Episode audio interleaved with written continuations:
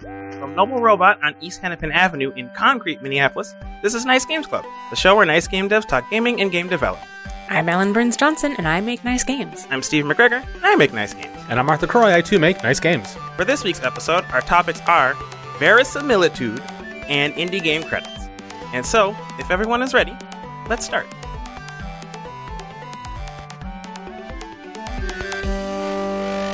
Say it again. First try. First try. He got it. Verisimilitude. Ooh, nice. That should be the official Google pronunciation thing. instead of Steven. What they have is just me. Steven saying verisimilitude. Verisimilitude. We were talking before the show. Like that's a word I sort of use from time to time, like Yeah. in my day to day life. And the two of you struggling looking at up pronunciation guides for it, and I was like, "Am am I like am, am I a dork?" like, Both things can be true. yeah, I suppose so. There are just lots of eyes. Yeah. Mm. Excuse me. Yeah. Yeah. But uh, I- we did it. We did it right out of the gate. Yeah, Um. So Dale's birthday has passed. yeah. So hmm this is not going to make any sense, to listeners. It's not. It- actually, as planned, it wasn't going to anyway. yeah. But um, we uh, we normally record two episodes in a session, Mhm. and we the, what we're recording now is a makeup episode because Yes. we only recorded one the last time. Right. And it- during our last recording session, it was Dale's birthday. So Yay. We wanted to hoot and holler, um, but we didn't get around to it in that episode. So we Yeah. were in this episode. So calendar math. You know, actually, the reason why we didn't uh, record two episodes is because it was Dale's birthday. and We went to lunch or dinner. Yeah, Well, So and that was- we were just kind of kind of dogging it that day. I was Right. really tired. I Yeah. think. I think that was it was ultimately I couldn't handle it. It's all good. It I didn't- happens. Didn't want to call you out specifically. Mark was too tired. well, it was- I, I want the record to reflect. Yeah. All right. I'm owning up, owning it. Um, but yeah, uh, uh, it's Dale's birthday, and it's nice. Mhm. Dale and I are a year and two weeks apart, yeah. and so our birthdays, uh, hers is the end of August, mine's in the middle of September. Mhm. So mine will be in our next recording session next Yes. week. Um, and so it, it's like the same day of the week every year, which is like kind of fun. That it's is like fun. exactly two weeks apart. Mhm. Mhm. Um, but they're in different months, which lets Dale claim all of August as birthday month. Yep. Right. And then because it's right at the end of August, Yeah. like she gets September also. It's only fair. Yeah, that tracks. Yeah, Yeah. that makes sense. And- you get the one day at least, right? I mean, then depends on the year, I think. Depends on the year. All right. Yeah, I got her a couple of uh, uh bug snacks merch items Oh, from Fan fun. Gamer. cute. Talk Those were about nice. bugs now. Yeah. I love that theme. It's fun. Yeah, the prol- uh, proliferation of like indie game merch Mhm. has been really nice. Yeah. Yeah. Um, we should do that as an episode. We've done merch, I We think, have. but I think like actually just examining the field Oh, sure. would be interesting. Hmm. That would be cool. Um, Putting like it down. how how to merch. well, Why we, to I think we merch? tried that. Um, it's, it's it's I almost would just want to get into it now, but it's a tough topic. Nope. Yep. Not to, not today. Sorry, Mark. yeah. All right, we've got other topics. Yes. Yeah. Right. Um, El- Ellen, share your shame. My shame. Okay, maybe not your your pride. You uh no, I think you used the right I just haven't heard that phrase before. I think it's accurate.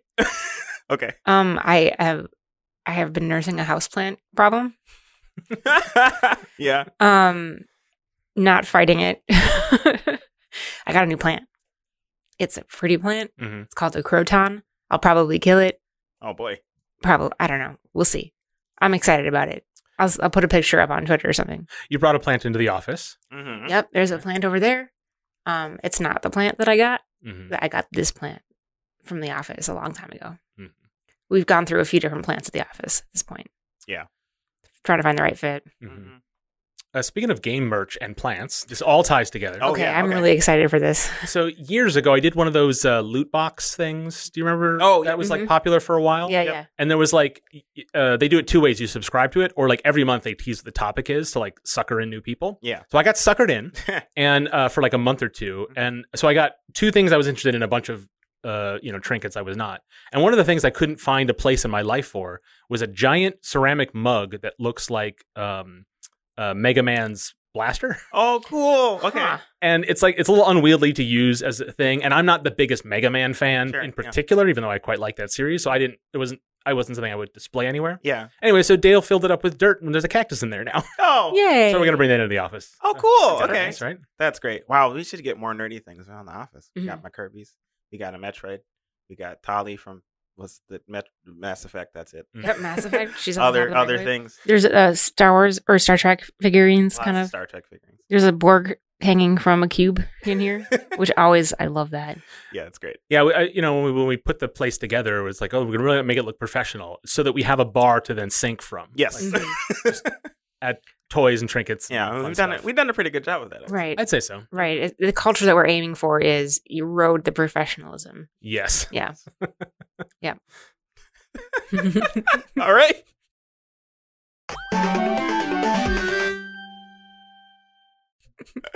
Speaking of professionalism, let's get started. um, Ellen, your topic. it's verisimilitude. Yes, Did I do it? I think. Yeah, did, you said it like it was nothing. Yeah. Verisimilitude. Um, we will definitely link this word in the show notes eh, where you can pull up dictionary.com and look at the pronunciation guide and listen to it. Um, yeah, we did that right before we started recording. we like, did. Press play again, Stephen. Press play again. verisimilitude. Okay. Yeah, I wanted to talk about verisimilitude because when we were um, doing a brainstorming session for for new, you know, for upcoming episodes and roundtable topics that we wanted to discuss. Yep. At some point in the conversation, uh, when we weren't we were talking about something completely different, Mark dropped the word as he's wont to do, and Oh, is, this, is this actually rooted to me as my fault? for sure you must said like something about verisimilitude, and I'm like, yeah, I want to do that, yeah. and then I was like, shoot, I have to pronounce the word. it's my topic. I have to actually pronounce the word. So, uh, yeah. So, verisimilitude is a word that references like the appearance of being true or real. right. yeah. Okay. So, I think it's a word that, at least when you use it, Mark, Mhm. we're we're referencing the idea of playing with realism in a game. Right. And it's a little different from veracity. Which Oh my is gosh. Similar root. But verisimilitude is the appearance of veracity, right? It's Mm-hmm. Mhm. it appears real. Mhm. Isn't necessarily doesn't necessarily have veracity. Right. Just be dropping new grammar and words on me like this. Okay. it's going to be V for Vendetta in a couple minutes. yes, Um, yeah. So, we'll link to veracity as well. we will. Uh, but yeah, so the appearance of being true or real, which is interesting because I think being able to to play with the appearance of being true or real, that's something you can, you know, you, there's some flex in there, right? yeah. Um, and so I was kind of thinking about this, and I did a little bit of reading, and I wanted to talk through kind of the conclusions that I came to and poke holes in them with you all. Um, when I was thinking about this, you know, and this is gonna, I'm gonna be kind of going down to first principles and building up from there, but like Mhm. we we expect more verisimilitude than um we from some games than we do from others. So Yeah. like so we expect some games to be um more realistic in their portrayal of the, portrayal of the world than we do with others. We expect to be playing around with different aspects of um verisimilitude in reality with different genres of games and even within the- a specific genres some games are going to have um, more of that realism than others and so i kind of thought of these three different categories right so like the top category where we have lots of verisimilitude is really high fidelity it's really realistic and those are games where realism is the point Yeah. and then we have kind of like this moderate verisimilitude where realism is leveraged, but it's not the point. Mm. And I think that's where you're going to find lots of your most games, right? Yeah. And there's going to be this wide spectrum between, you know, within the moderate, like between realism and, and not. But then there's um kind of like this low verisimilitude where it's really, really abstract and you're not you're not really leveraging the you know the a realistic representation of the human experience in the gameplay. Um, you might be just completely leaning upon like game, you know, video game design conventions Right. or so on and Oh so yeah, forth. yeah, yeah. All abstraction all the time. It's all abstraction all the time. So that's those, those are kind of like just the three categories I came up with. Might be able to break that down into more categories, but I think the the breakdown would happen in that middle that middle zone Mhm. Mm-hmm. and I couldn't really think of great uh, delineators between different parts of that middle zone. So it's just those three categories: high verisimilitude, moderate verisimilitude, and low verisimilitude. Um, how many times can I say verisimilitude? It's a drinking game. Why we don't why don't we have a counter? Yeah. right? Oh gosh. Okay, your challenge is on you. Listeners, at the end of the episode, Yeah, tally up the total. well, Get back to us. whoever. Whoever's closest wins the prize. Yeah, we'll uh, whenever we edit it, we'll go through and like minutely count how many end up. in No, the no, no. episode. No, We're not no, no, going no, to no, no, no. I'm editing this episode. I'm pretty sure it's Mm, not happening. Never mind. Someone else do it for me. Uh, okay, so what I, I'm curious what examples of uh, of of these different levels of verisimilitude um, are there? Yeah, so they're probably, I mean, they're bazillion, right? I Yeah. think the idea is that you could take any game and you could fit it into one of these categories. Mhm. Mm-hmm. Um, but I wanted to come up with just a couple for each one so that we could decide if that, those make sense. Mhm. Um, and I'm kind of hoping that to some extent they don't, because then Yeah. we can talk about why they don't, and that makes it more interesting. Yeah. Mhm. Okay, so for high verisimilitude, I almost feel like this is kind of like the easiest category because it's like the way that I described it was for these games, realism is the point. Yeah. Right. So you're talking about simulators. Mhm. Oh, Right. yeah, Okay. So flight simulator, truck simulator. I almost would expect like Kerbal Space Program to go in here because even though there aren't Kerbals in real life, as far as we know, maybe the maybe the Webb telescope will find them. Yeah. But like, it, the game is about the physics and Yeah. the realism of the Yeah. physics. Well, I think you bring up a really interesting point that makes uh, verisimilitude different from realism. Mhm. which is that it it is um, contextual.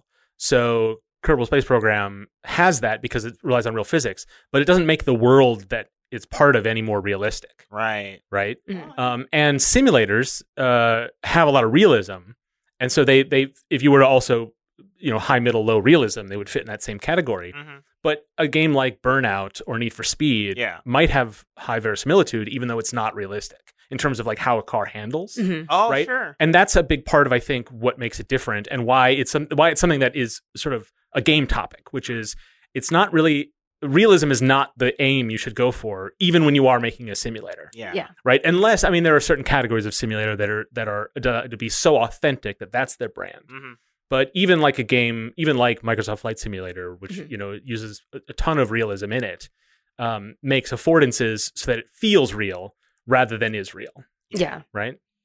Well, because they're ultimately trying to give you that experience in some form. Like we don't all have planes, Yeah. right? So we can't uh, fly planes. Right, and it goes back to like the the core thing about a video game that you Yeah. ask yourself as a designer: how, how do I want the player to feel? Yes. Mhm. And you want them to feel it. Want it should feel authentic. Yeah, Yeah. it Exactly. doesn't have to be authentic. hmm Right. High, ver- yeah. If real, if realism is the point for a high verisimilitude game, you want it to feel realistic for the player. Yeah. Even if it isn't exactly realistic, right? So, like, you know, we were talking about like a racing game. I think Need for Speed. Is that what you mentioned? I- I- or another one. Or another I'm one? not very yeah. versed. Right. Right. Exactly. Like. I don't know. I've never really been in a really fast racing car. I've been in some fast cars, and they kind of all work the same. Like Yeah. you go you go like you press the thing down with your foot and you make sure that your hands are doing the right stuff and then you go fast um That's driving. Yep. Yeah. i i do have a license i've I've never been in an accident Okay.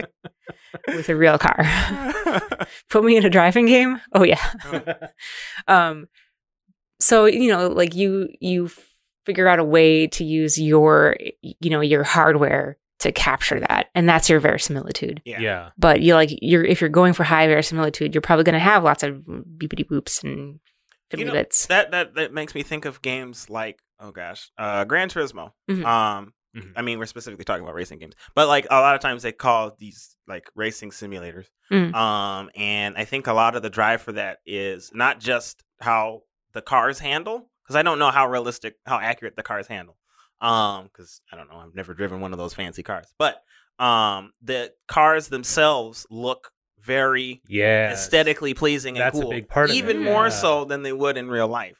And I think that's you know that's a lot of the draw for people is to like um, imagine a world where cars always look perfect. all This the must time. be what it's like to drive. A, Yeah. A, what a whatever. yeah yeah a Right. Ferrari or something. Yeah, Insert interesting car here. yeah. yes. um. Right. Right. Yeah. So like that, that. I think that that is a good that that makes me think of a good examples. I guess is like that kind of idea that like people want to experience this high verisimilitude. I'm getting good at saying it. Yeah, Uh, thing. um, without y- you know, without having to spend the tons of money in order to you know have the car, Right. and also that car immediately losing value. right. Things Like, you, that. you might spend an obscene amount of money on your PC gaming rig, but it's not going to cost the same as a Lambo. Yeah. I although if you did figure a way to do that, I want to know. well, my computer does cost more than I paid for my car. yeah. Your car is not a Lambo. no, it's a very cute little smart car. yeah. but still, uh, so sometimes I marvel. Uh, yeah, I'm proud of you for that, actually. That's pretty great.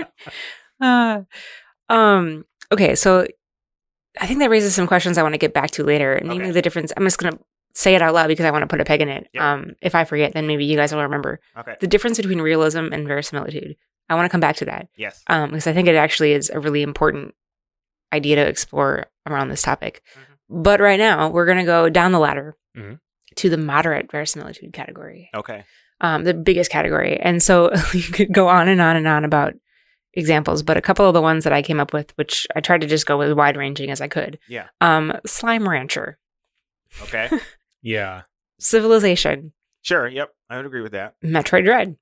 Yeah. Okay. Okay, we'll come back to that. I Baba is you. don't agree with that. All right, let's talk about I I like that one Yeah. as a yeah because there's um it feels it it feels like what it must feel like Mm. to move a bunch of pieces around a board. There's a physicality to Baba is you. Okay. and and whether that's you know you're imagining a you know Baba moving in a in a you know a vast charming featureless world Yeah. or you're thinking about it like a like a, a puzzle like a physical puzzle to solve on your desk Mm-hmm. it has that kind of physicality Hmm. that i think is interesting Sure. I don't disagree with that. Um, I guess it's the the the implementation of its its verisimilitude that makes it not feel like it's really going for mm-hmm. re- like I don't think you can. hmm. I think a lot of you you under you pick up on the rules of Baba's you as you play. It's not you know I don't think you like take real life Hmm. Mm, and use that and you- uh, use that to help you solve the puzzles in the game. right because it's not it's not realistic Yeah. Yeah. right but that's not well that's not the argument here Right. right it's that it it it it, de- it describe i mean because it's you're engaging so principally with the the rules of the space Mhm. the that it is expected uh, that it works the way it expects you- it to or Okay. it works in a surprising way that then feels correct Yeah. that is important to that sense of it feeling feeling like it is true right which is what verisimilitude is this is what makes it such an Mm. interesting topic because it's Yeah. not always about uh, uh, properly rendering or properly experiencing. I agree. Right? I agree. I, I, I, um, I guess to me it feels. I don't know. It feels different. Well, I'm making my argument, but Yeah, yeah. Ellen, you should make yours while you put it on the list. Yes. Well, I went back and forth between this, and so I Okay. decided to. I mean, I was gonna, I was gonna put it somewhere. I was Uh-huh. either gonna put it in this middle one or in the low category, and Okay. I didn't feel hundred percent about either one, right? Sure. Because, um, with Baba is you. I mean, for sure, it's not realistic. If you look at just the graphics, right? If we're just looking at the graphic graphics and what we call them, Yeah. there's a there's a Baba, Mm, and then there are blocks, Yeah. and other doodads. What Right. was it, Well, like I mean, yeah. picky. Mm. Graphically, it's not really Right, exactly. realistic. I would. Yeah. Yeah, for sure. So like no no argument there. The graphics are very abstract. I guess you could say Baba is a sheep, but like it's a really weird sheep. If you saw a, if you saw a 3D version of that sheep out in the world, you would run the other way. like it would be terrifying. Mm, Um okay, so so abstract graphics, right? But the thing is is that that isn't what the game is about. It's not about sheep, it's not about blocks, it's about manipulating nouns yes. Yeah. and words, right? And so it it very to me like it has a, me- a medium degree of verisimilitude because it's kind of like a compromise between those two things. Like you are literally you are manipulating the nouns, you are manipulating the words, the verbs, you Yeah, are yeah. moving those things around. And so Right. to me that indicates like well that is the gameplay it has like a really high link between what you're doing and what it's supposed to, you know. Mm-hmm. Mhm. It's like a direct link between what you are doing and how it changes the game. Um, but then it also is like very abstract in the way, like it didn't have to be, it didn't have to be walls, I guess, Yeah. but it becomes useful to say that they are walls because our brain already knows that a wall is a noun, How walls work. um, right? Yeah. Okay. Mhm. That's fair. I guess I I could agree with that perspective. Um, I I guess I'm uh thinking of the very abstract literal words that they have that you drag around and stuff. In that case, I would be like, I mean, they're just words. Um, but like, I suppose if the word was wall, then like you'd still understand what that is, regardless of you know it being actually a brick wall or the word wall. So Yeah. so I rescind. my disagreement. Mm-hmm. Yeah, no, it's interesting though. I like I want makes me want to go back and play it because a it has Wait, real quick, we need to make sure that somebody updates the Nice Games Club wiki that Steven has admitted that he lost an argument. no, don't tell my brother.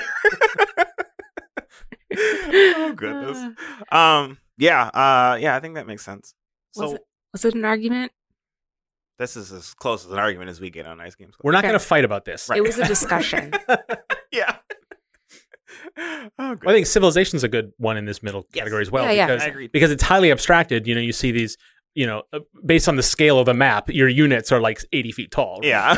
and uh, but um, you know, and there's lots of uh, uh mechanical elements about how you move your units. Yeah. that don't make any realistic sense. Right. Like you know, you have be- that are more board game like. You have to move around. uh, s- Areas are blocked. th- That sort of thing. Yep. Like a mountain is impassable. Although realistically, you could say it, w- it should actually just take me 15 turns to tr- to go over it. right. But the game doesn't give you that option Yes. Mhm. stuff like that that is fully abstracted away. Mhm. But at the same time, it does a, it, it makes a strong effort to make it feel like what it would really be like to to you know to uh, uh, be in charge of, a- of a civilization. Right. Yeah. Um, yeah, and, it leverages all of that. Yeah. um, right. to- And when it fails in that, like the World Congress, if Yes. people have played the expansion, that the it does a very bad job of feeling like any of it makes any sense. yeah, And even though that is entirely done in menus, that part of the game, you Yeah. you, you vote on on proposals, and then the other characters vote, and then then the, they pass a resolution. It's sort of like the model UN, basically, Mhm. it built into the game. But it is so bad, Mhm. and it really it really wrecks it because there are other parts that feel really strongly about like this must be what it's like to to make a city larger as it goes through the ages, and uh, it's like oh this the amount of farmland over here makes it all feels real, Yeah. even though none of it it really is. yeah, Right. Right. Um, in fact, so much of it, it it would break apart as soon as you started trying to apply it to the real world. Right. But it feels very real in a lot of ways. So that when it fails on that score in some of its mechanics, um, it's really noticeable. yeah, Mhm. yeah. I agree with that. Whereas other games that don't rely on that sense of verisimilitude to to that feeling, it doesn't like the mechanics of the World Congress in Civilization are actually not that frustrating. Yeah. Frankly, They're- Mhm. it's it's relatively simple. You can figure out how it works. Mm-hmm. Mhm. It's uh, I mean it's fine. Yeah. But because of what it it tells the player it is, it's such a letdown Yeah, in that on that sense because other elements of it are so good. yeah, yep, Right. yeah. I agree with that. All of that. Yeah, civilization is not well. And I think a lot of times people will come to civilization wanting it to be more high in verisimilitude um, content, just due to the. I mean, because it is supposed to represent the civilization. Mhm. Mm-hmm. Um, but I think you quickly find out as you play the game that none of it makes sense. And I think Yeah. people like um were kind of turned off. Uh, people who had played previous Civilization games were kind of turned off to the cartoony as um aesthetic of Civilization Six Hmm. because I think Civilization Five was more um.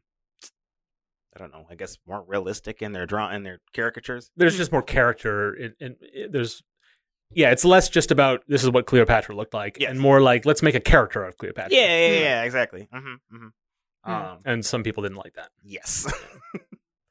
uh, so those are good examples. What is a an example of low verisimilitude? yeah. I would say Hyperdot. Oh. You okay? Yeah. Mhm. Well, I'll I'll call my brother up and see what he thinks. No. Uh, Mm-hmm. You're a dot. yeah, you're not. Are you Yeah. are you a dot in real life? No. Right, exactly. Well, we're, I'm not a Baba in real life either. No. But but like where Baba is you kind of does leverage you, some of your internal the player's internal schema about like what is a wall and Yeah. the fact that a wall is a noun and you can Right. move nouns around. And here I, I've now set up the rule that says wall is uh impa- or, or invisible. Mhm. Mm-hmm. I can now walk through a wall. That is real, right? yeah. Whereas in Hyperdot, you touch an enemy and you die. Yes. That doesn't. That's just a. That's a rule. Yes. It doesn't. Right. It doesn't really feel. There's no. Uh, Tetris is similar. Right. Yeah. Where it's like four lines is a Tetris, and then it clears away. There's no. There's no attempt to ground that in any context Uh huh. Yeah. because it doesn't need it. Right. I, Right. I agree. I Right. was just I was just goading. Yeah. No, no, uh, what's the word? you were Devil's advocate, perhaps. yeah maybe It w- but, Socratic it, but it method, was I'm a not good sure. question because Hyperdot is Yeah. a game that takes place in an arena. yes. you are you embody a character Right. you move around physically it has a lot of the ingredients that that other types of games would have Mhm. that that have higher levels of verisimilitude Mm-hmm. Yeah. or expect that but i think i think it's in the you put it in the right category Yeah. because so much of it is about uh, is the abstract strategy Yes. Well, yeah. uh, I mean, ultimately, the, the way I think of these is like how much they're leveraging realism. Like, um, you know, if it's high, then it's uh, the realism is the point. If it's moderate, then you leverage realism, but you don't. Ne- you're not necessarily realistic. Mhm. And then in low, you don't really use realism at all. Um, you don't leverage it or anything. It's Yeah. just it exists outside of the game. Yeah. Um, Yeah. yeah. So You're- that's Yeah, exactly. I think a, a good way to illustrate this is like is chess oh sure. because chess is a war game, Yes. but it doesn't. It, at no point do you feel like a general, Yeah. Yeah. okay. right? You, Mhm. you you could characterize uh, the the rules are so s- the rules are way more important than Yes. the theming, I guess if Yeah. you would use board game terminology. So that a game that is present is it's purely abstract. Mhm. Like this is a king, this is a queen, this is a knight, but there isn't any kind of sense of they could be called anything else. And in fact, over in, in history they have been called other things Mhm. Mm, because they have very little relation to really how the game actually works. Yeah. Right. Even though it is essentially the original war game. Yeah. Right? Yeah. Yeah. That's a good. I, I like that. That's a good example. Wasn't Go the original war game? Hmm. Separate episode. Separate I, episode. War Okay. game. History of war The games. only- don't- I don't know about war, but it is older. It's just a strat. Yeah, you're right. It's just. I'm just thinking about capturing territory. Anyway, go go go would be in category three. Yeah. Yeah. Yeah. yes. Um. Oh, you know what? I, I almost would argue with you a little bit. Do it, Oh. do it. Because because Go has a sense of uh, the the the sense of like space and territory, and move and counter move feels a lot more like uh, you know you're actually like competing over territory, Mm. and and, and there are there are um, there are borders, and like in chess, chess can change so quickly Yeah. like uh, the the the the line protecting a king can break the you you yourself can move from a defensive to an offensive move that leverages it. You can make a tons of sacrifices, and none of those have any kind of relation to prop to war strategy in any real way. Mm. But Go feels a lot more like there, there's a the the the um yeah, it just feels a little more like there's a sense of realism to it Hmm. in a sense. I don't know. I don't have I don't have a. s- It's just a feeling. is all. Sure, yeah. I don't. I'm, I'm not making a strong argument. I, I realize. Well, let's let's maybe come up with another example that we can that doesn't ha- that's not that's fresher and doesn't have like all the history behind it. Um, I was playing uh, Thrive with my sister Mhm. over the weekend. Um, and Thrive is by Martin Greider, Mhm. I believe. Yeah. Yeah, yeah. So local, local game. developer. Yep, and it's It's really good. It's a really good game. Yeah, it's a really good game. I have tried and tried to get into chess myself, and I just kind of like don't care. Probably because I'm just so bad at it. um, and I've tried to get other people into Go. No one wants to play with me. so it was fun to be able to just pick up Thrive and just sit down with my sister. Neither one of us had really ever played it before because I hadn't just had hadn't found the opportunity to grab somebody to play with it, um, play it with, and that one, the theming is you're like a lotus flower Mm. and you're expanding across the pond in, you know, direct um, competition with this other lotus flower. And you're kind of building your pieces and you're moving across a board, just like you would with chess, but you're building each individual piece's capabilities as you go. So it's not like you have this one piece and it can always move diagonal.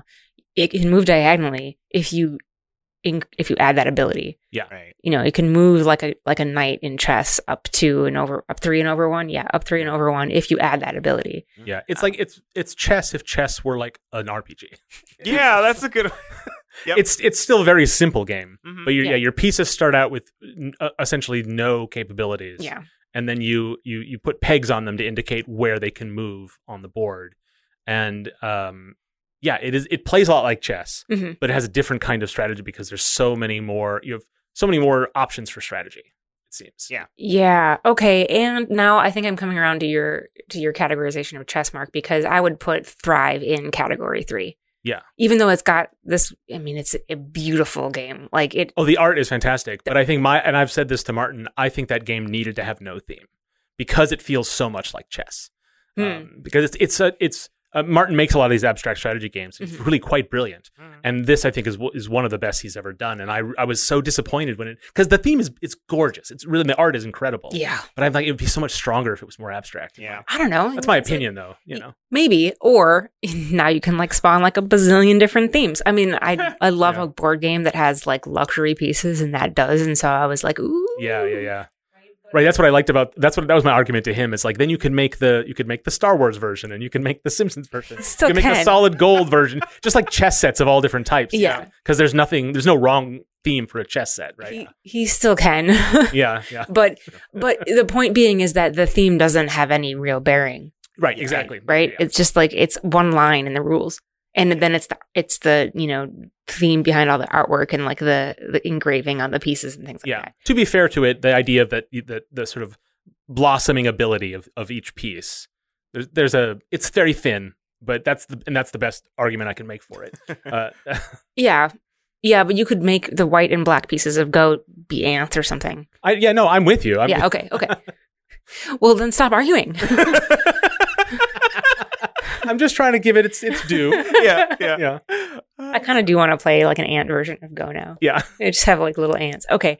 Anyway, yeah, yeah. Okay, I'm with you now that chess is not a level two on verisimilitude. It's a level three, low, low verisimilitude. Yeah. Okay. Um. So to bring this to kind of bring this to our last question for the group, um, I wanted to ask you guys, when does it help? th- Your game design, when does it hurt? Like, when, how do you decide which category your game should be in? And it- to just kind of kick us off, I wanted to share this really awesome um, comment that I saw on Reddit. Lots of comments on Reddit are not awesome. This one was, Mm-hmm. um, and we'll link to the comment. It's unfortunately the user deleted um, their account, I think, so we don't have a username for them. But they said basically, um, the point about making things simple is extremely important. Lots of things in real life are simple, and it's the combination of items interacting that, that makes it complicated. When a dungeon master, for example, makes the simple complicated, there's a danger of the world becoming too complex and breaking verisimilitude from the other side. yeah. I thought that was really interesting that like verisimilitude doesn't have to come with complexity. It can come with it comes f- yeah, it doesn't come from complication per se. It comes from co- complexity of interactions between simple things. Yeah. Yeah, and there's like there's a sort of a level of faith involved in it. Hmm. Like that you you need to believe that it's real and it needs to give you enough information and it needs to give you enough reason to believe in it. Hmm. Any more than that is not is not useful and can be harmful. Yes. Yeah. Agreed. That's a Right? good way of describing. it. I think of a lot of AAA games where you know they act, they try to make their worlds as real as possible so people can get immersed in it more. Mhm. But I think because they're reaching for that, the things that are not realistic are Oh yeah. Mm-hmm. feel more apparent. Just like Mhm. you're talking about with civilization, really. Mhm. Um, they feel more apparent, and so you it's more easily you're e- more easily lost. Or I guess you, that that real that immersion is lost more quickly Yeah. as a result of that. Um, because like I think you can you can get away with a lot of things. You can get away with a lot of stuff without having the, the game look realistic. A lot like cartoons, a lot of cartoons. Um, you know they don't real look realistic, but the emotions that the characters go through, the the plots that they go through, the struggles, the the successes they go through are real or they feel real Yeah. to the viewer. Um, I guess in respect to gameplay, the player too. Um, so uh, it's not necessary for realism to be a part of that kind of Mhm. that story. Yeah. I have the I have the best example of this. Yes. Do Tho- it. Thomas was alone. Oh yeah, yeah, yeah. You yeah. play that game? Mhm, Mm. mhm. If you haven't, it's a platformer where you play as a little red square. I believe the first character is a little red square, and then throughout the the levels, you meet other shapes. Yep. Uh, some are wide and and short. Some are tall and thin. There's one that's just a giant square, and then there's a narrator who describes who narrates the game Yes.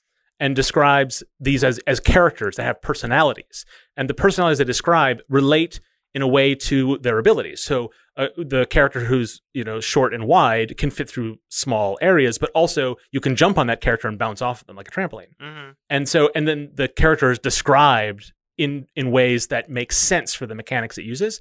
And the the graphics are the dirt simplest graphics Yeah. any game has ever had. Mm-hmm. Yeah. There's there's no shading or I mean it's it's you know or very little. It's just really really simple. Yep. But it per, it I mean people reach the end of that game and they cry. Like it's an emotional tale. Mm-hmm. Yeah. And and it and you feel that th- these people are really doing something even though it's just like abstract platforming. Yeah. Mhm. Like with no, almost no art involved. Mm-hmm. Yep. And it, it's about the ing- you know the ingredients are different, right? But it gets you to a place like that Right. when uh, I- I've talked probably on the show, probably been a while, but we've been thinking about that the Star Trek board game, Star Trek Ascendancy. Yes.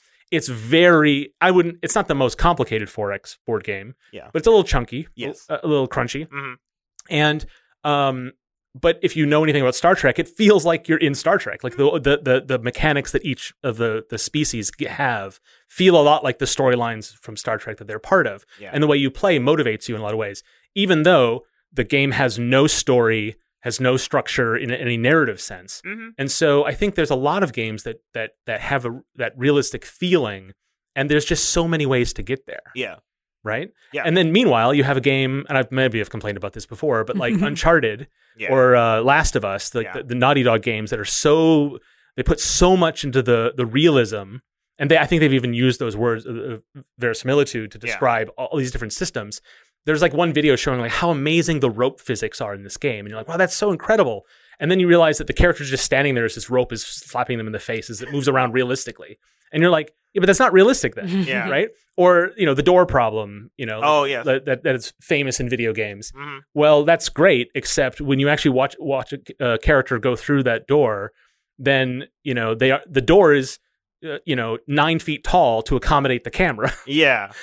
okay, like yeah. Yeah. sometimes it breaks it, and you don't notice it unless you notice it. Yes. right. Like you're playing Bioshock, and you find a hot dog in the trash, and that that, inc- that increases your health. Mm. That is so stupid. yes. Don't eat tra- don't eat trash hot mechanically it dogs. makes sense, right? right. or you know you have an inventory of seven guns and they all fit in your pocket Yes. um, So- in, in a realistic third person action game Yes. stuff like that So I'm gonna. This is. I'm gonna regret saying this, but I Yeah.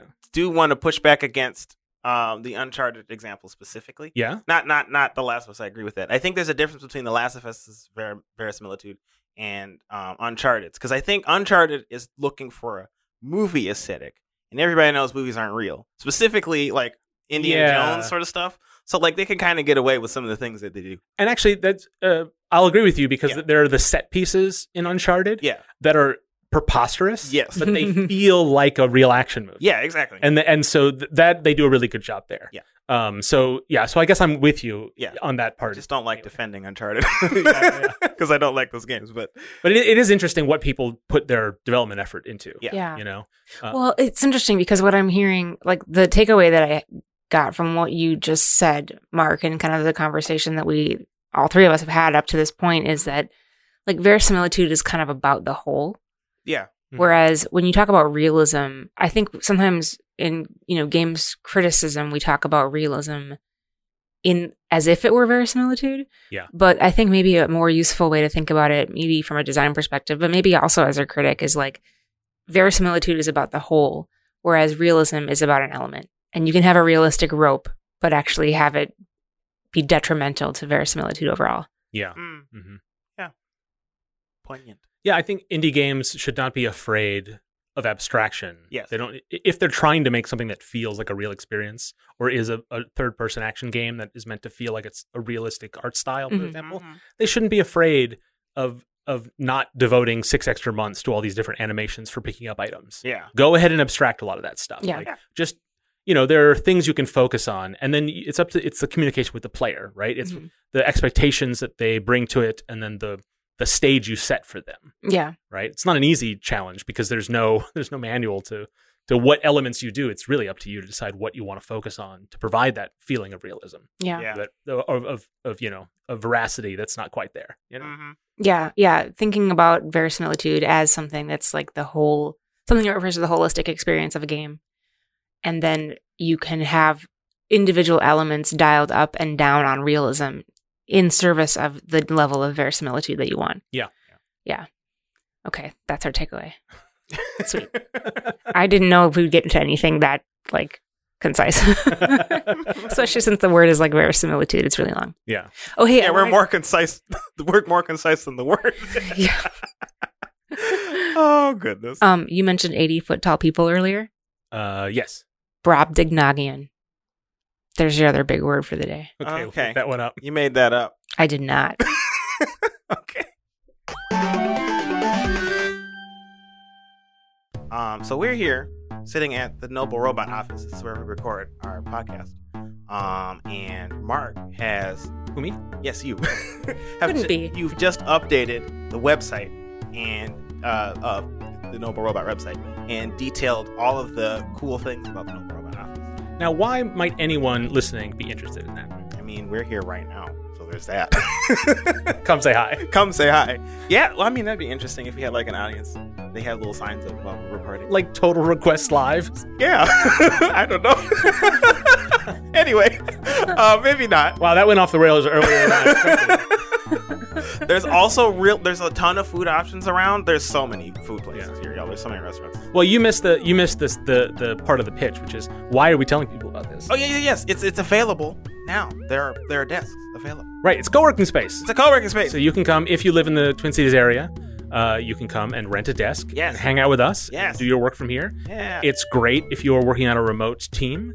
Um, if you have, um, you know, if you work from home uh, some days of the week and you just, you know, you can't stand it anymore, Mhm. you want to be a little social, but you don't want to tell your boss that you want to come into the office Yeah. again because that also sucks. Uh huh. Uh, you can spend some time with us. Yeah. Um, and um, yeah, it's been really cool Yes. to have this this resource here. Mm-hmm. Um, uh, and we've been here for a little while, but now that um, I, uh, you know, I'm doing a little more of a push to to, to fill these desks Yeah. um, because we're starting to s- sort of stabilize the COVID situation. Right. Yeah. Whereas last year, when I was hoping to do that, things were Not stable. Right. So it's a it's a it's something, and so that's something you should think about. If you're a person who, like me, is very cautious about COVID still, Mm. um, know that that's a big part of how I'm running this place is with that in mind. It's a good part of the pitch. Yeah. Um, you should also talk about the cheap options, both of which are cheap. Yes, there's two options. So you can get a key to the place, Yeah. and that's $100 a month, Mhm. very cheap. And basically, it's just 24 7 access, and you can use any of the common space in the office. We have a hot desk specifically for this purpose. We also have the clubhouse here, which you can set up in. Uh, it's a conference room as well as our podcast studio. Yeah. and we've uh, we have some other spaces in, in that you, there's always going to be available for you. Mm-hmm. But if you want to dedicate a desk where you can leave your stuff and store some things and plug into a dock and bring your monitors, uh, that's two hundred dollars a month. So those are the two options, both fair fairly cheap Mm-hmm. uh, for this market. But basically, I decided when I started this place that I would not make any money on it. yeah. it was an important part of the premise, uh, and because a, a big part of why I want to have this space here is to be a place for the development community. Yeah. So benefit from that charity. Yeah. Go to where? Where's the website? noblerobot.com slash office.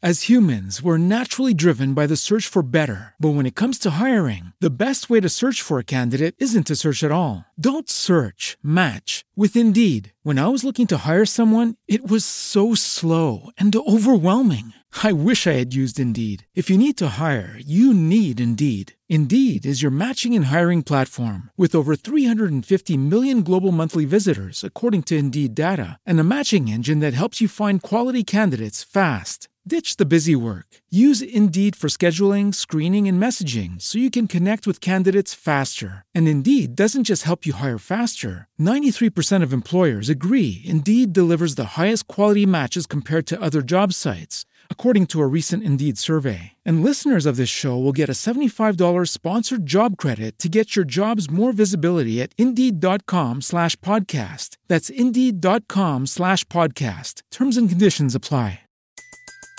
Everybody in your crew identifies as either Big Mac Burger, McNuggets, or McCrispy Sandwich.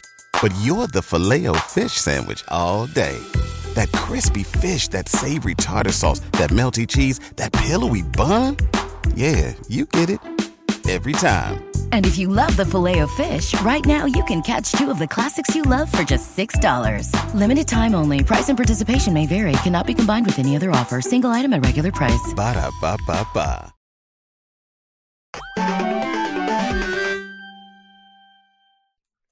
All right. Um, our second topic, Mark. Yes. Uh, so I wanted to talk about video game credits. Okay.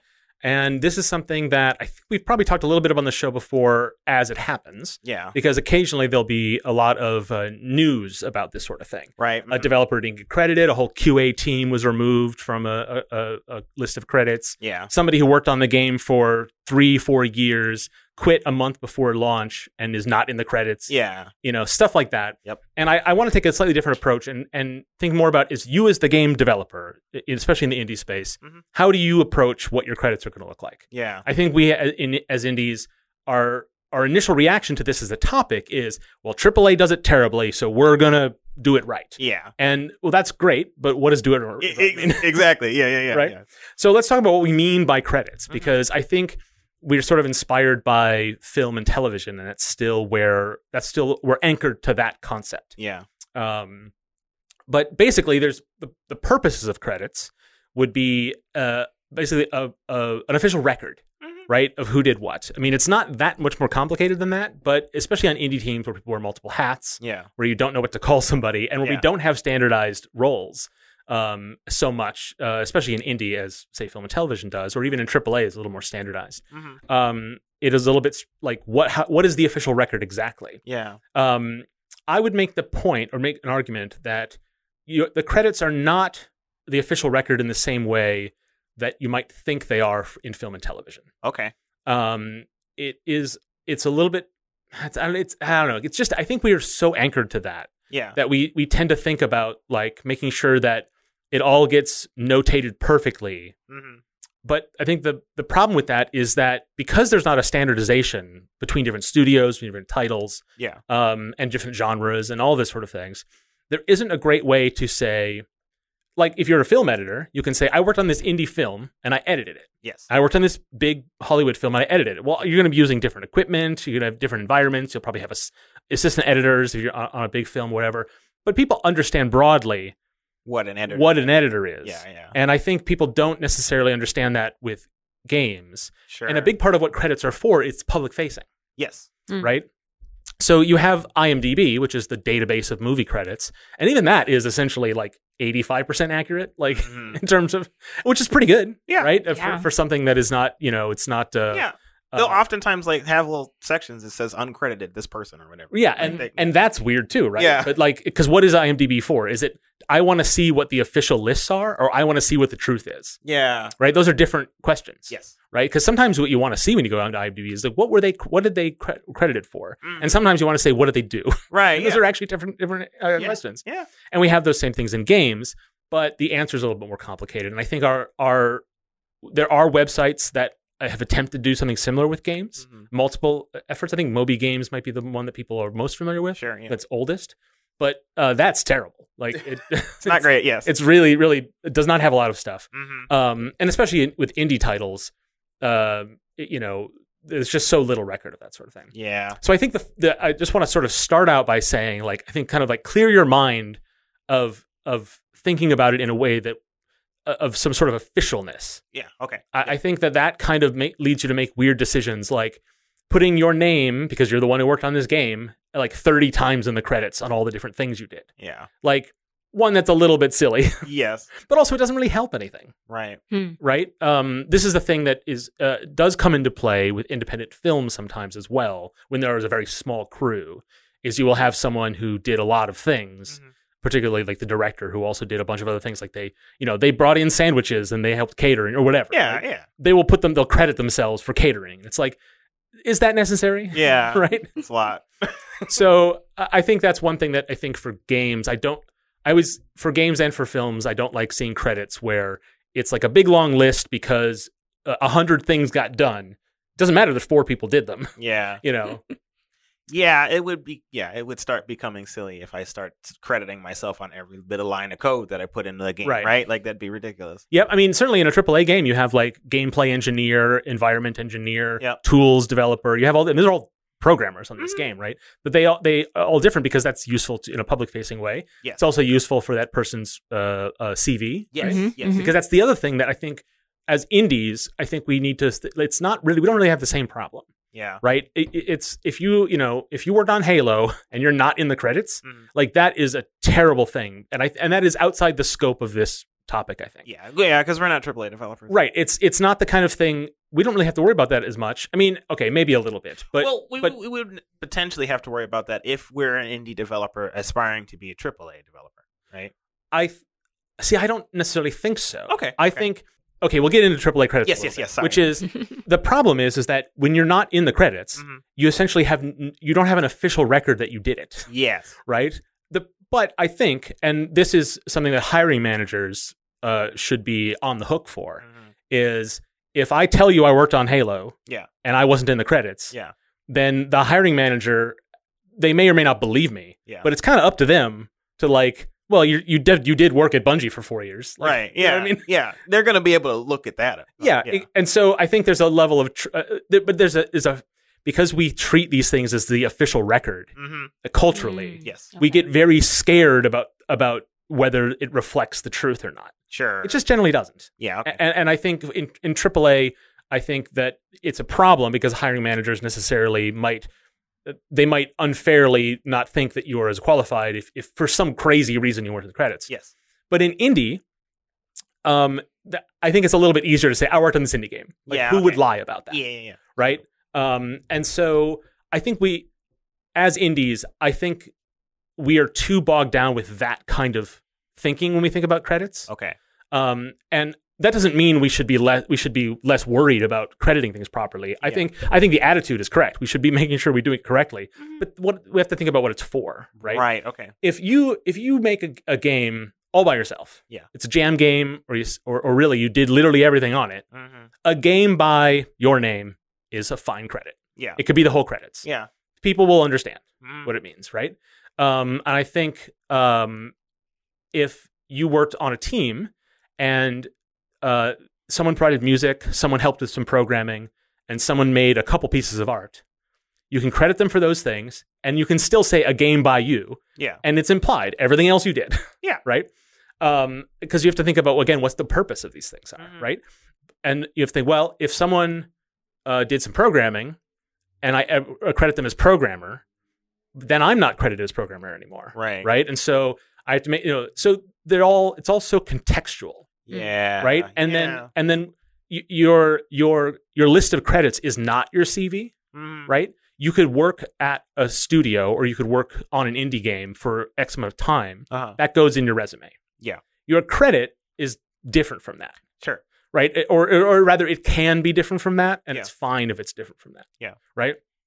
I think this is where people like uh, producers, managers, um, um, like o- office managers, um, uh, QA in a way, but it's a little bit more official, but like social media types, people who do publisher backends, the sort of like the infrastructure for in, even in indie games Yeah. that don't have as easily credited positions Mm-hmm. and and where there's some in some corners of even indie y- the question is are they even working on the game Uh, yeah. or are they just support staff whatever Yeah.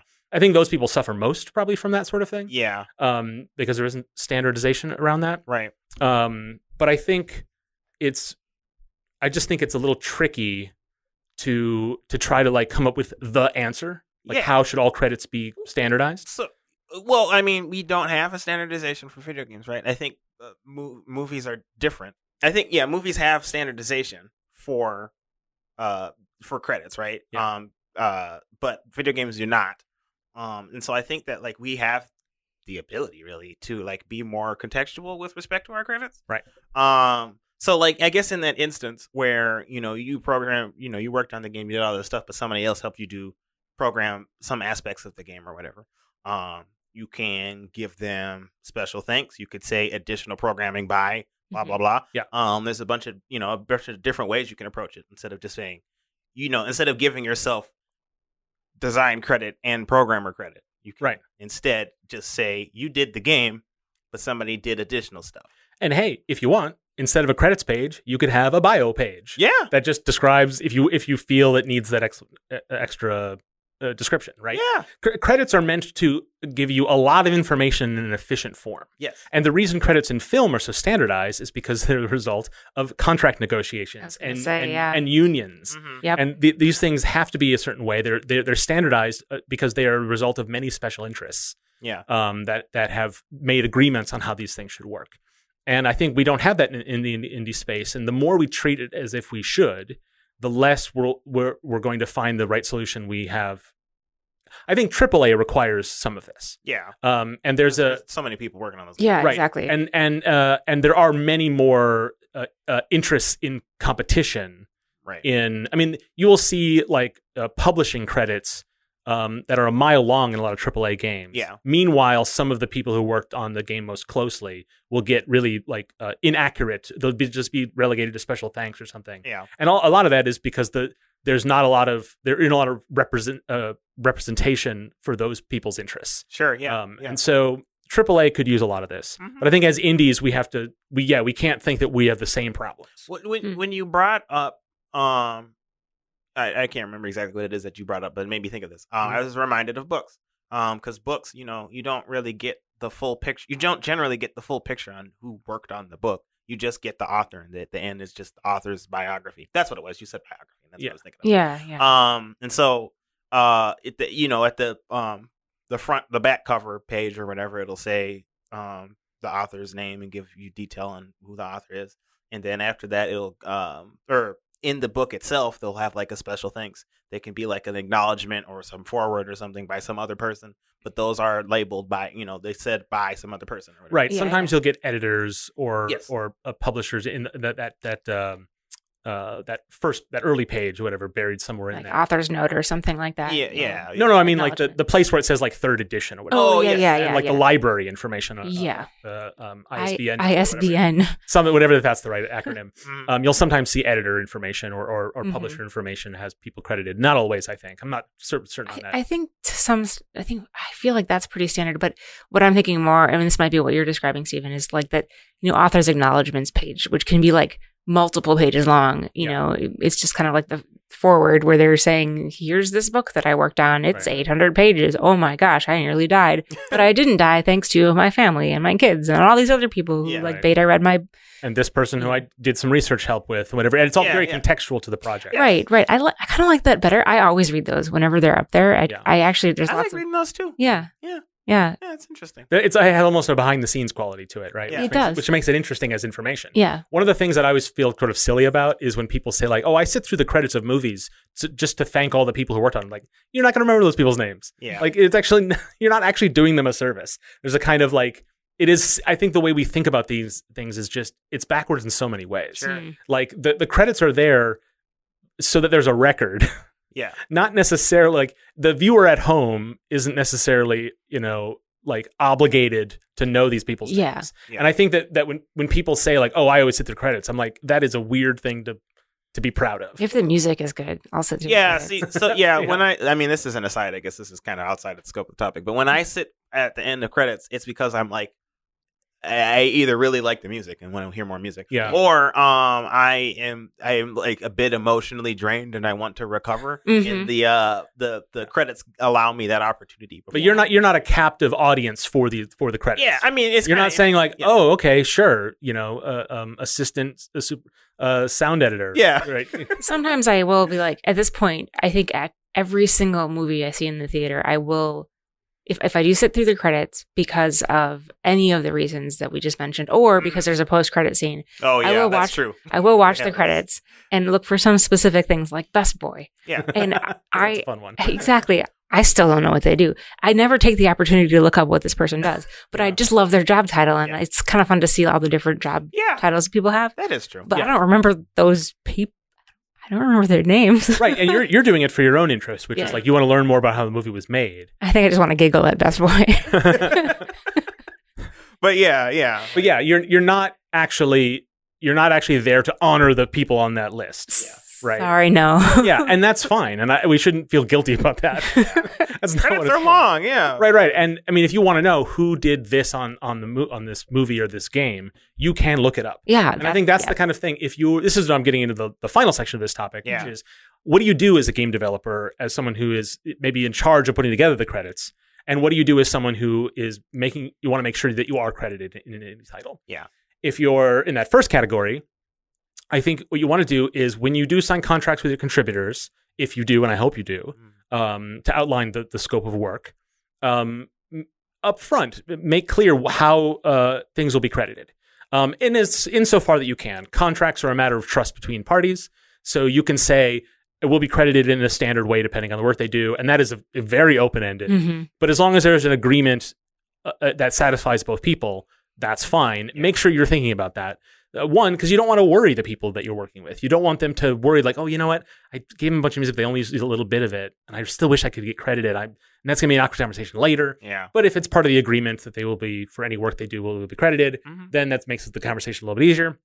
I think if you're putting together credits, you want to make them digestible for the audience for credit, which is someone who clicks the credit button on the main title, Yeah. which is not going to be a lot of people. Yeah. But you want to make sure that the person who does click that is going to have something that's digestible, that is un- that they understand what happened Mm-hmm. and how a game was made. Because when you describe like lo- looking for, d- you know, how many how many visual effects artists worked on this movie, and Yeah. you just count up. Yeah. That is infor- that's useful information, even though you don't care who it was. Like you do look at credits to learn more about a, a project. Yeah. And so when you're creating credits, it's useful to provide that information. Imagine that yourself as the Mm. person who's reading those credits. And you want to there's two purposes. One is to find and find out who that person was so you can contact them for some other reason or to hire them or you know that that part is important. Yeah. But a lot of times what it is just is about to describe how this game got made. Huh. So if you're a person who's you're kind of like, oh, I made this game all by myself, except these four people who helped me. Um, you know, you want to make sure that so you want to present that in an accurate way, yeah. right? You want to if, if it is really a game that you spent years on and you hired a couple of people to put in ten hours each, you want those people credited, but you do actually want to make sure that people understand that they were contributors, they weren't they, they don't they weren't co-authors in a sense. Yeah. right? Mhm. Yeah. And so that that's it's hard to to because it's different each time. Yeah, right? yeah, yeah. if um, if two people designed a game together, one worked a little bit more than the other one, maybe it's not important that you make that s- information clear. Right. Maybe it's fine that these are the two designers on the game. Yeah. Maybe you order them in a certain way if you want to. I mean, there. But again, all these things are up to you and based on the context, right? Because we don't have this infrastructure of interest groups determining a standardization for this sort of thing. Right. Um, I think the important thing is you do kind of want to put your ego in check a little bit. Like if you are that person who worked on a game for four years and hired a couple people for a couple of hours, you you should be concerned a little bit about making sure that it's clear what their contributions were, Right. but not so clear as to be boring to read yeah.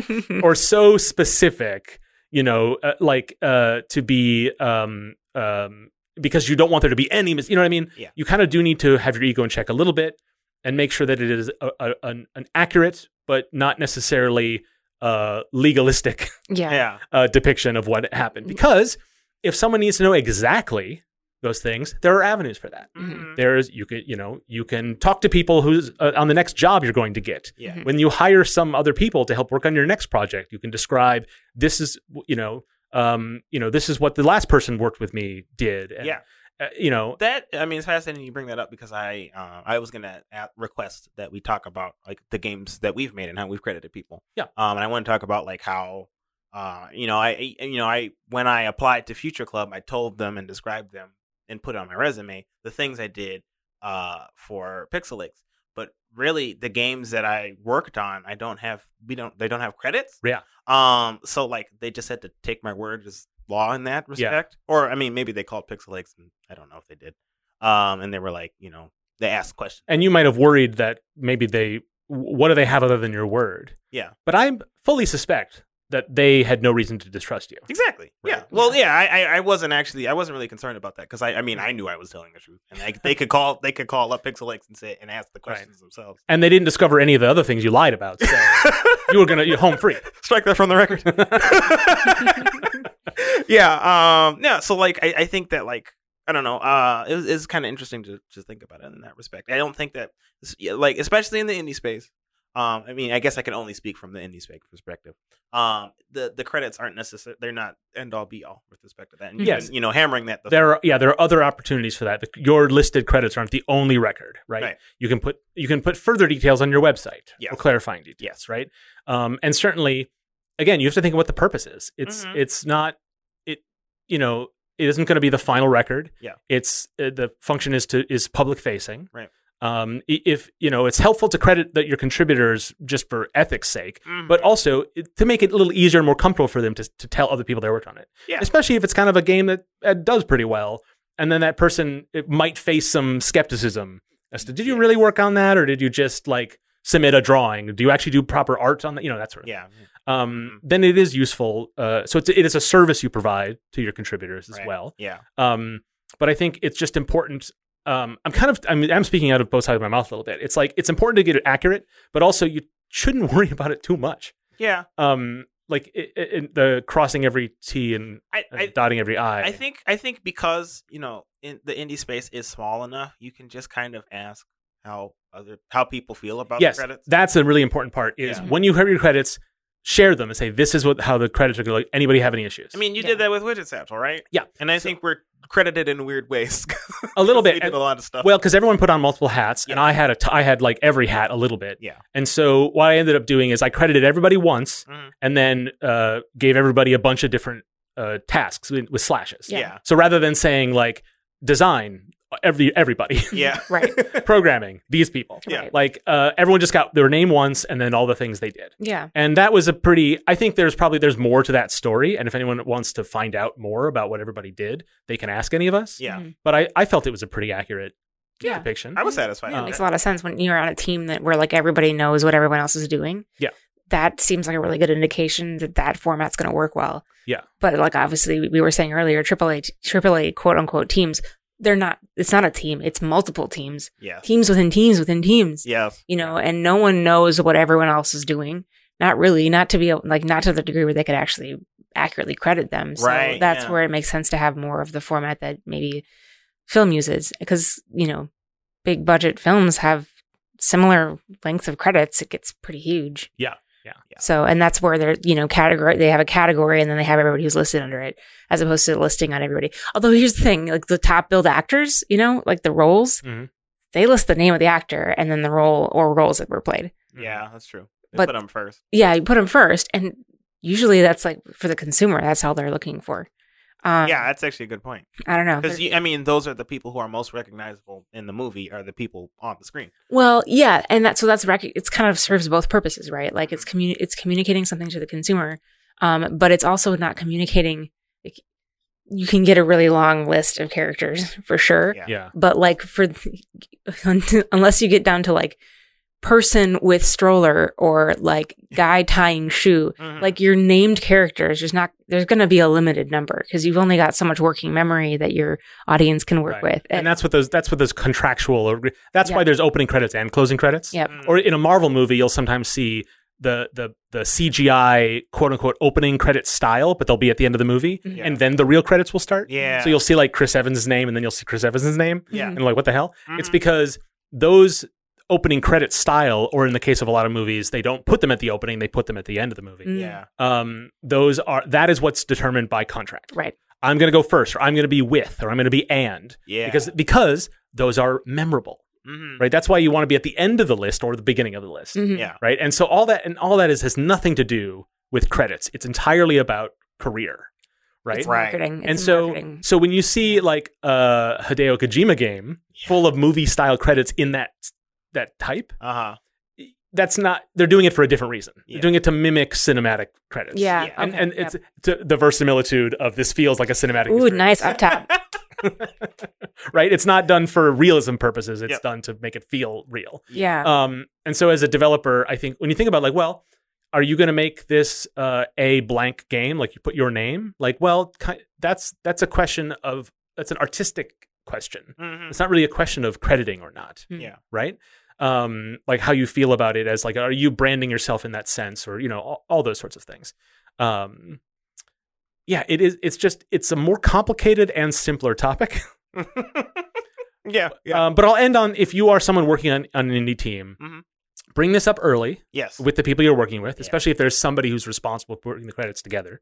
Um, and and make it clear like this is how I'd like to be credited, and then check with me again when the game is done so we can confirm all these things. Sometimes Yeah. things change. Yeah. So for example, I worked on Closed Hands and I was hired as a developer, but I did a ton of art art on that game. ah. Okay. But I didn't do any of the concept art, and I didn't. I, I, did, I there's original art of mine in there, Yeah. but a lot of it was based on the work of someone else. sure. So I felt a little bit uncomfortable being like second list of a two person list of artists. Oh. So I asked, "Can I get additional art by?" Yeah. And and Dan was like, "Sure, that sounds great."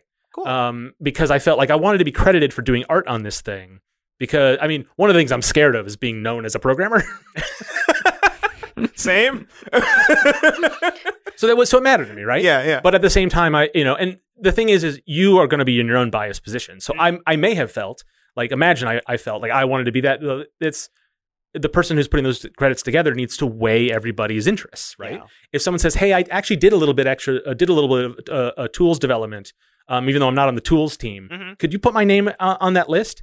well, what about the people who did 10 times more work on the tools team? Are they comfortable having your name equal build with yours? Yeah. You know, so be humble, um, but also make sure you do s- stand up for what you did. Yeah. Um, and so it's really just a matter of it's like empathy all around. Mm-hmm. And uh, so there's not really, and you may be unhappy with how you're credited, uh, or you may not be fully satisfied. Yeah. Um, but again, it's important to know that it isn't a, a final record. Mm-hmm. Mhm. You put whatever you want in your resume Yeah.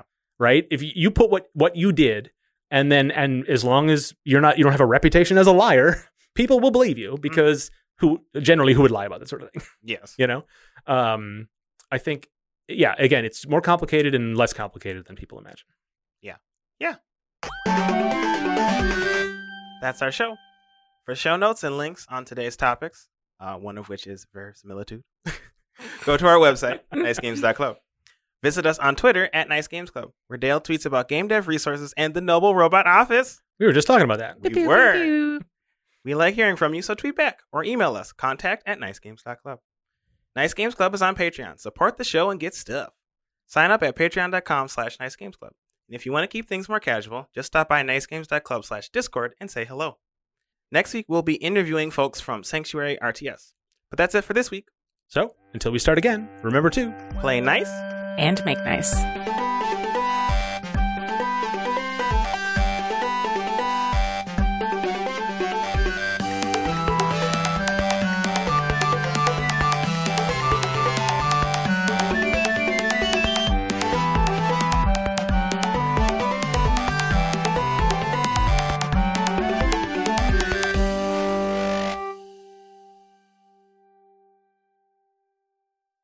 Rob Dignagian. well now let's look it up before this. it's It's been on my mind this whole time. Of huge size, gigantic or tremendous. What? Yep. That's not a that's not a person's name. No, it was an invented word from Gulliver's Travels. Hmm. Interesting. It's a perfectly cromulent word. hmm Okay, you have to work that phrase in there somewhere. No. We have it on. I mean, we have it here. We'll put it's it. at the- recorded. It's fine. yeah, we'll put it at the end of the credits. Goodness sake. Anyways. Ah.